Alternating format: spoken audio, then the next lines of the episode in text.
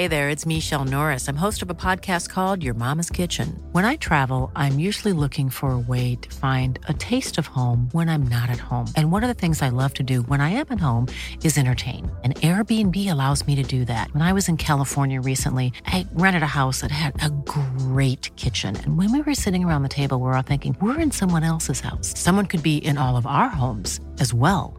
If you have a home, but you're not always at home, you have an Airbnb. Your home might be worth more than you think.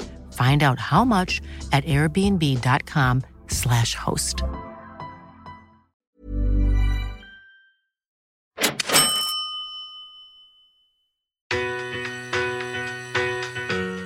It's definitely a lot of hard work, but I think being able to find the find the right balance in that work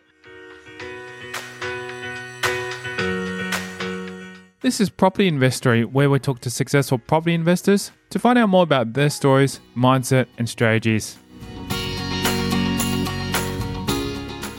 I'm Tyron Shum, and in this episode, we continue the conversation with successful property developer and managing director of Avenor, James Paver. We continue our discussion on his property development journey of building the $413 million commercial space, how to balance your finances, how to structure deals so they are in your favor, and much, much more.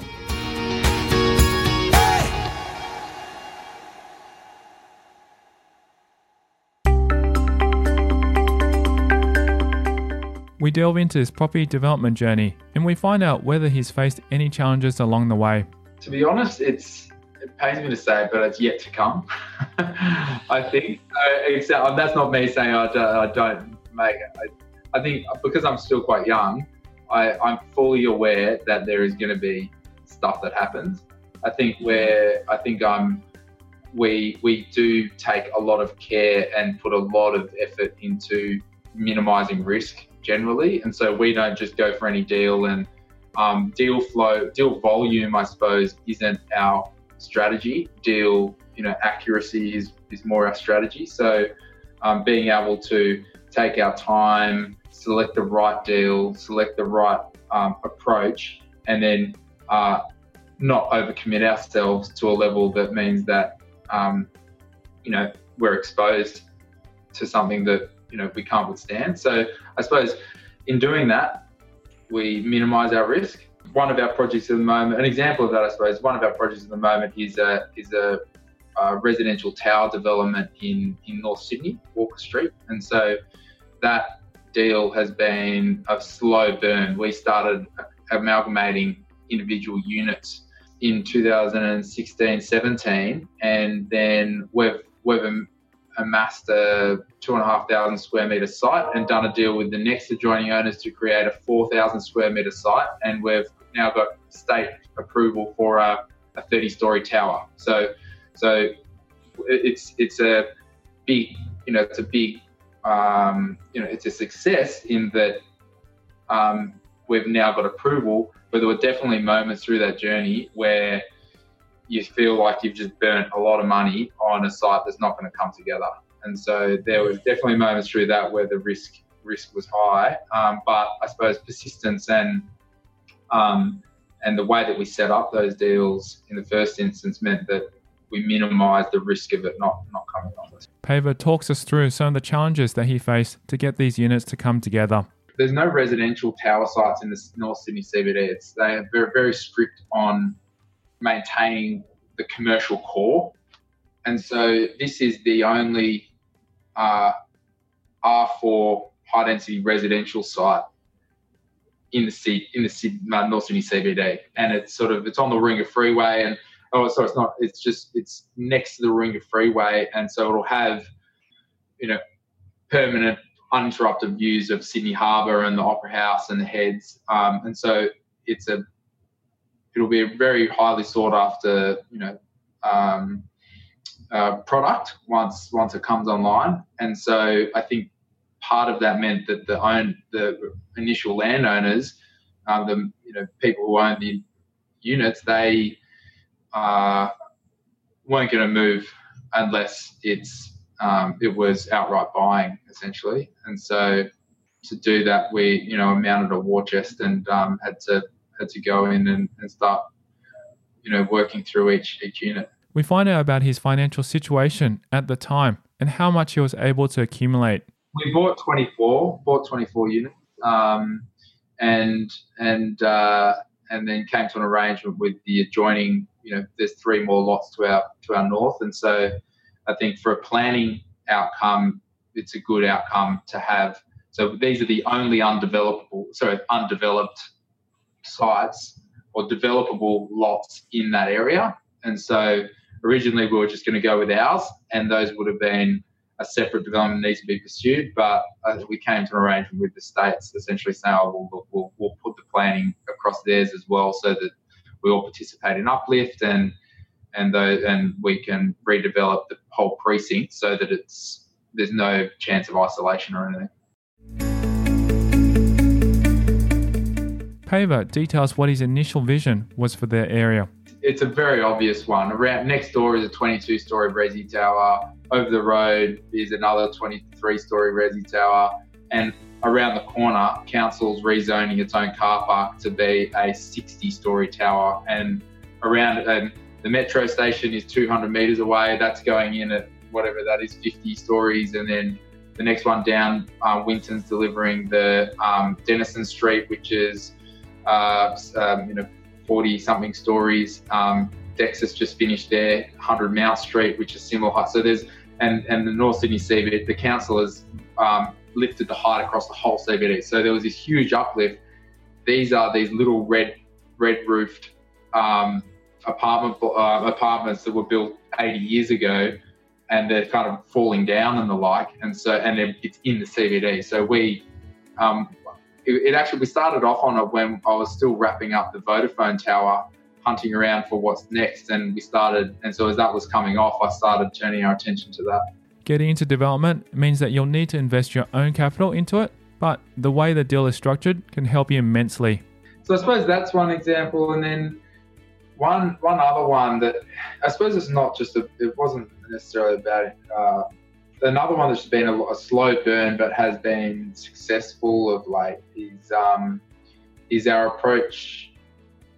So we um, in 2014 we started having having a go at. Um, so Google was in the market as a tenant, and and we um, approached the state government and said, "Oh, we want to put a tech precinct together um, with for Google, and um, and we're going to do it at Glebe Island." And so um, we had a consortium of John Holland and MTR who run the Northwest Metro um, Rail, and um, we had uh, and then Leighton we were still at at the time, and, and Google, and and we started doing that together. But Leighton Group went through a restructure. Leighton Properties closed, and so um, Google started off again with Lendlease, and the state took that asset to market. So that was the first crack at a tech precinct.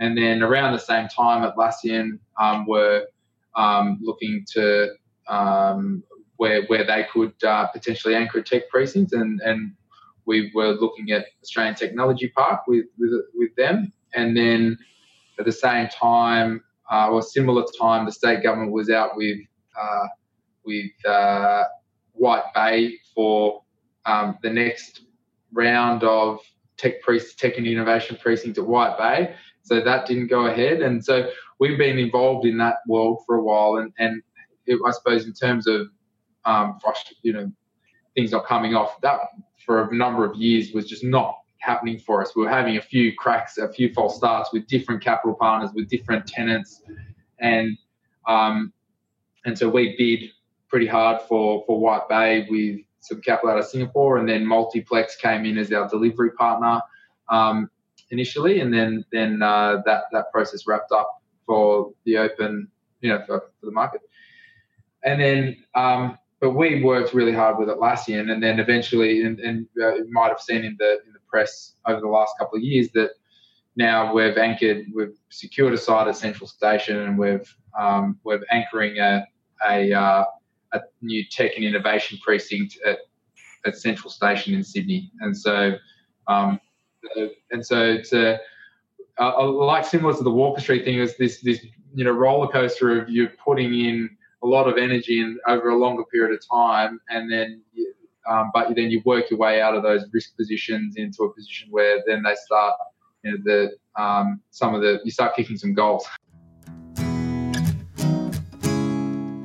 Having to invest your own capital into deals might make it tough when it comes to other expenses. So we find out how Paver is able to balance everything. I suppose part of it, when we kicked off at first, we didn't have um, much of our own balance sheet. It was doing um, these sorts of structured things where we essentially bring the institutional uh, knowledge of a tier one development firm being Leighton Properties, and then we white label that team because we, we had a number of people from the Leighton team that Pete and I brought into our team, and then we started building out the team around us, and so we would white label that into non-development firms. So um, landowners who don't want to give up their asset or want to retain an asset on completion but don't have the development expertise, we will white label in and deploy our serve, our skills for them, and then participate in the profit or participate in whatever it is. So there's there's that sort of thing. Um, and then other ones is um, I suppose you know cash flow is, is uh, which is what you've identified I suppose is, is critical to it all. So we um, landed a couple of we landed a uh, um, 1.1 billion dollar um, hospital project in Brisbane, which is Herston Quarter, run by Australian Unity, and so they they um, uh, were one of our first major projects which we started working on with them, and so I think there was a lot of that service based revenue that um, in our in, in establishing some of these, and then in that we would structure some um, success fees, and so it would essentially be um, in exchange for deploying our, I suppose, IP um, on behalf of these firms. We would we would structure in uh, which we could do in a particular market, call it Central Station.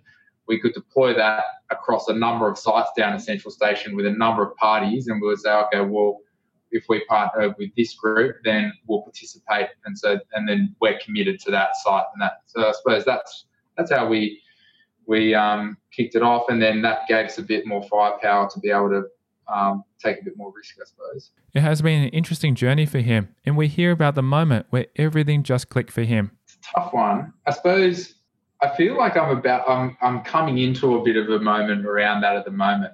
Um, the next 12 months is going to be quite formative some of our revenues will, will be dropping over the next next 12 months, um, but will, will, be, I suppose, coming in over the next 12 months, which will has turned my mind to the next strategic phase of our growth. And so uh, I'm starting to build some more um, governance structures, some more, uh, bring some more skill sets in so that I can posture ourselves for um, raising capital, deploying capital, deploying our own balance sheet um, on a bigger scale. And so I think um, the aha moment is, I suppose, the last four years has been a lot of grind and a lot of, um, like I was saying, sweat equity. And then now, as I see the opportunity that comes from some of this, some of this, you know, having some balance sheet deploy, it kind of makes me think, oh, that's that is absolutely a ticket towards opening up a whole lot of opportunity that before I felt like wheels are spinning a lot. Now I can start saying, uh, so the, the, way that I'm thinking at the moment is, is a bit different, I suppose. Um, and I suppose that's that's an example.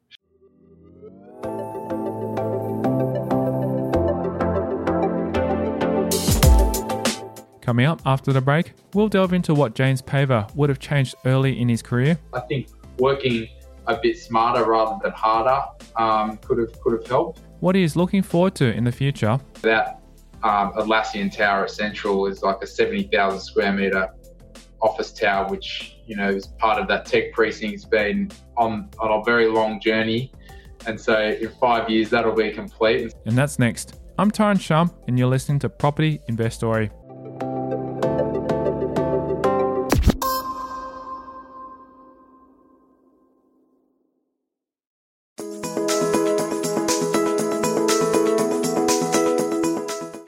About one of the strong motivating factors was early on in his property journey. When I was choosing to go and do property economics, I was just at a bit of a loss, to be honest, about what the options were at hand. I think part of it, I didn't want to do something that was just a placeholder um, standard thing. In fact, that's probably a common theme across what a lot of what I do. I don't, I don't buy into just standard run of the mill, you know, um, living, I suppose. Or, and I'd heard, I'd heard a bit. I, I think I just um, heard from um, uh, other people that property is good fun. Um, I didn't particularly know what it was or how it works, and that I knew that you could make money out of it, and I knew that.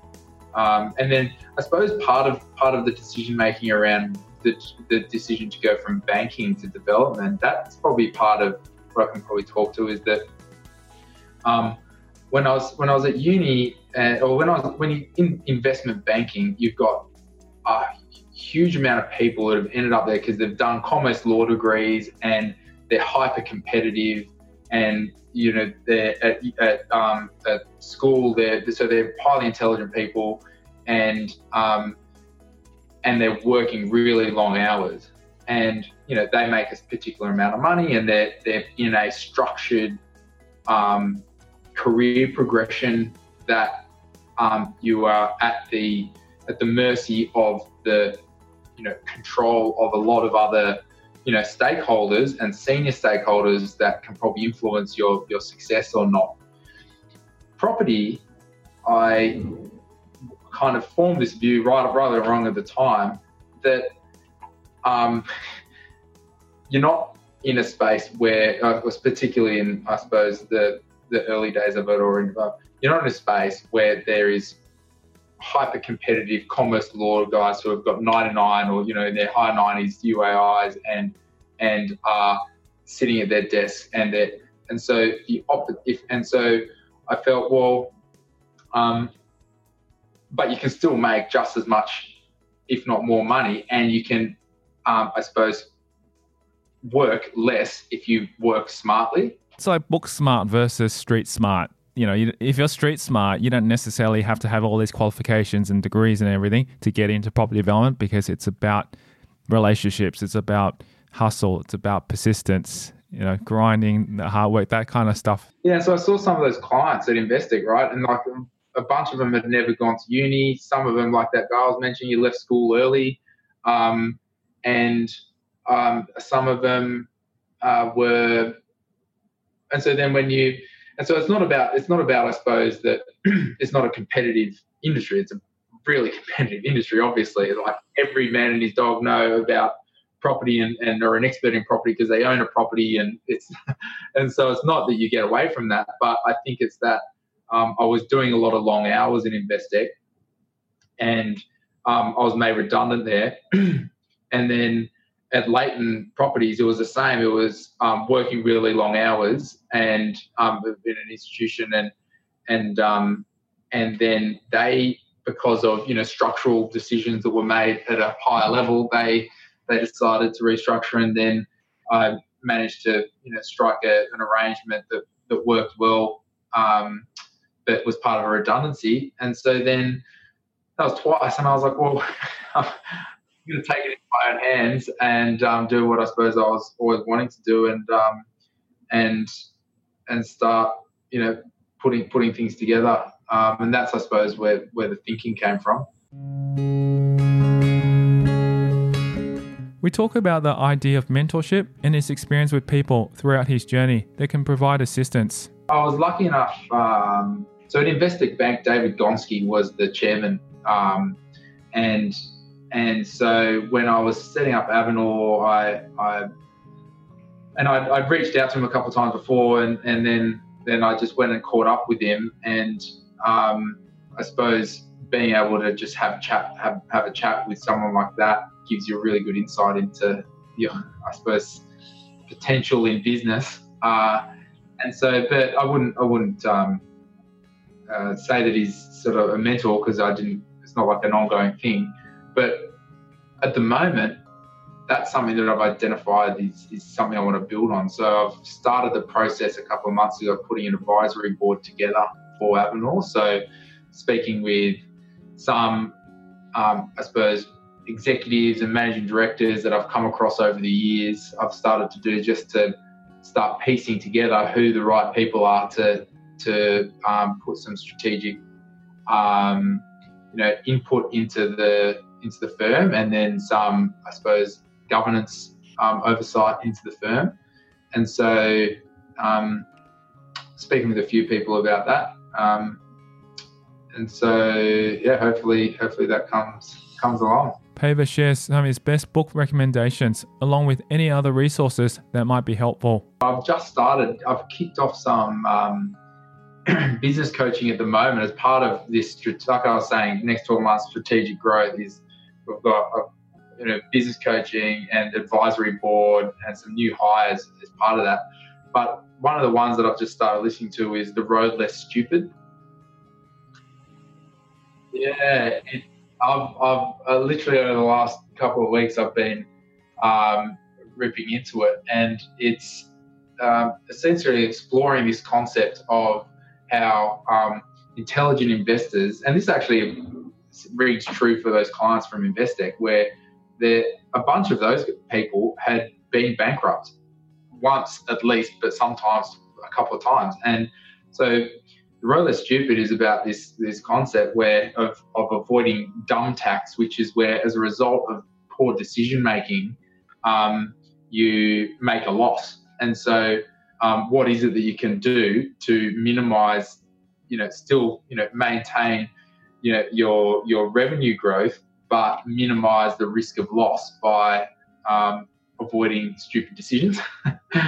and so I know the, the chapter I was, I was on last night is talking about thinking time. And so they're talking about, about having a particular um, uh, period in each day, or period of time in each day, short period, where you just sit and think about the big issues and actually accurately identify problems that need resolving and then come up with a strategy to solve them.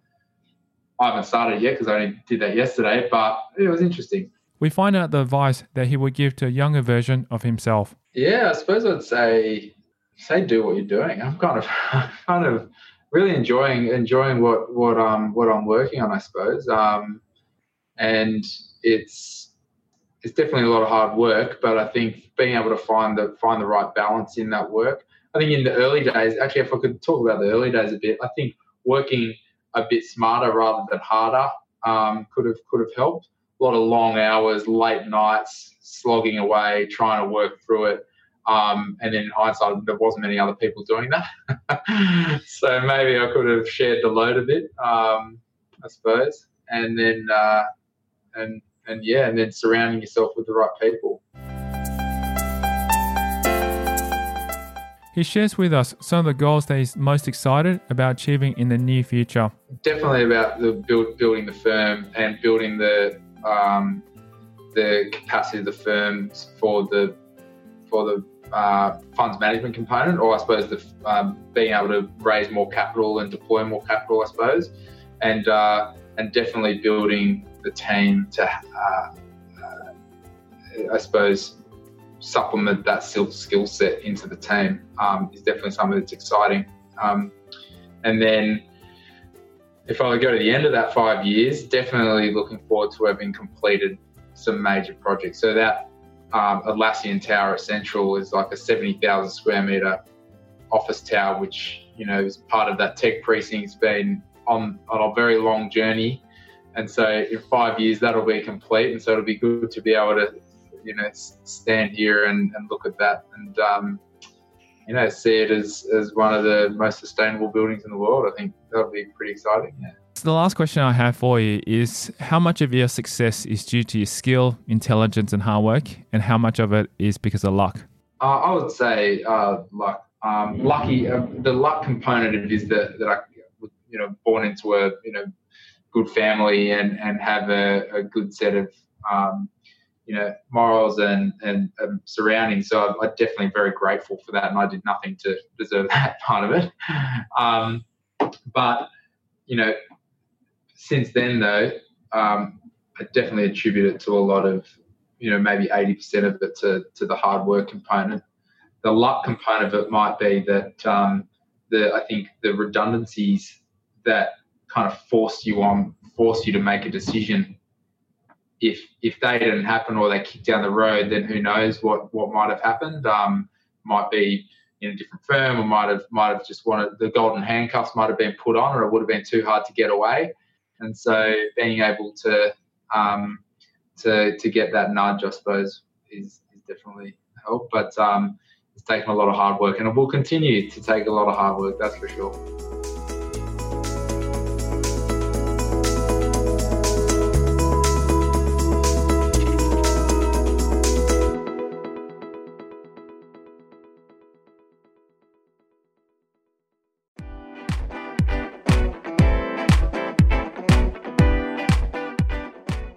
Thank you to James Paver, our guest on this episode of Property Investory. If you want to hear more about his journey and get a copy of the show notes on the website, head over to propertyinvestory.com forward slash notes. The show notes will give you the inside scoop on the little gold nuggets of wisdom all our guests share from their backstory and all their overall strategies and philosophies. Plus, you'll get a copy of the advice broken down and shared in a quick and easy to consume format. Just head over to propertyinvestory.com forward slash notes and download it today. Thanks for listening.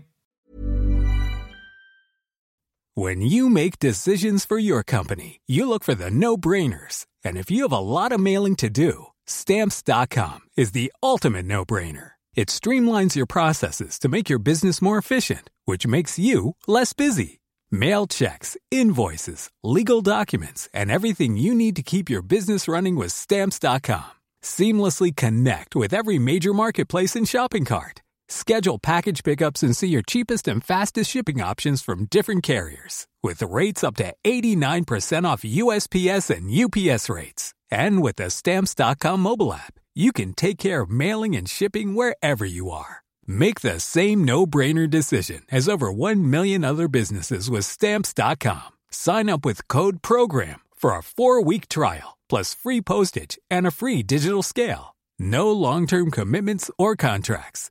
That's Stamps.com. Code PROGRAM.